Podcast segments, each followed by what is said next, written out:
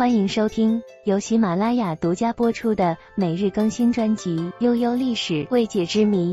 关注订阅不迷路，给您一份温暖的陪伴，满足您奇奇怪怪的好奇心。夏王朝是真实存在的吗？中国古代的历史有一个顺口溜，开头是这样的：唐尧禹舜夏商周，春秋战国乱悠悠。秦汉三国并两晋，南朝北朝是对头。这个顺口溜让中华民族的源头从三皇五帝开始，然后才是夏朝、商朝、周朝，一直传到了今天。我们经常说我们是五千年文明古国，这里的五千年就是从三皇五帝、从唐尧禹舜这样算起来的。不过现在出现了一种观点。就是不只有三皇五帝唐尧禹舜不被承认，连夏朝在历史界也产生了很大的怀疑。很多人认为夏朝只是个传说中的朝代，历史上根本不存在。这种怀疑让很多人心里不爽，因为它严重损伤了大家的民族自豪感。但是如果我们仔细分析，我们会发现。夏朝不被承认，其实是有原因的。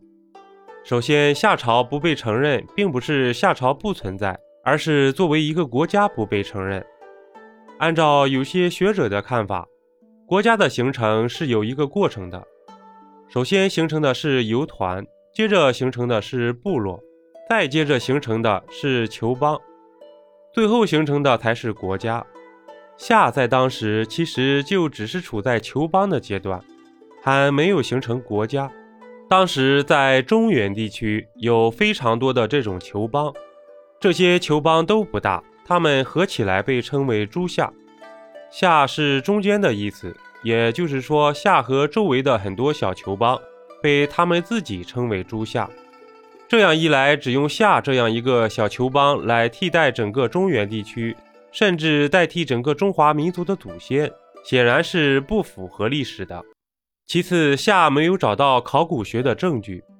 虽然有人认为二里头是夏曾经生活过的遗址，但是第一没有直接的证据，第二这个二里头的规模很小，这么小的规模显然不是一个国家的规模，而且里面的那些考古文物也不能证明国家的存在。